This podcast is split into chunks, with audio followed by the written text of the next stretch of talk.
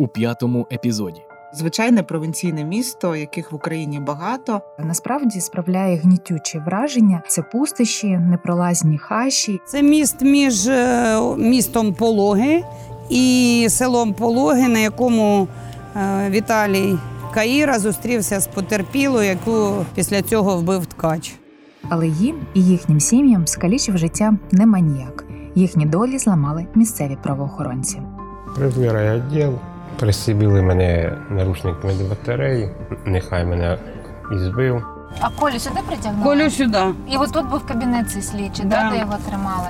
Письмові докази розглянули, прокурор виступив, яке покарання, і все, особа вже йде на місця позбавлення волі.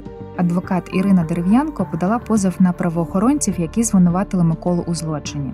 То одного немає, то другого немає, без них же слухати не може. Я захворів, в мене температура, ковід. І всі так, ой, то ви лучше не приїжджайте. Суд триває вже десятий рік. У цьому випуску ми розкажемо, як безвинно засуджених витягали з тюрем, чому цей процес тривав так довго, чи можна в нашій країні отримати компенсацію за незаконне засудження, і чи був хтось з правоохоронців притягнутий до відповідальності.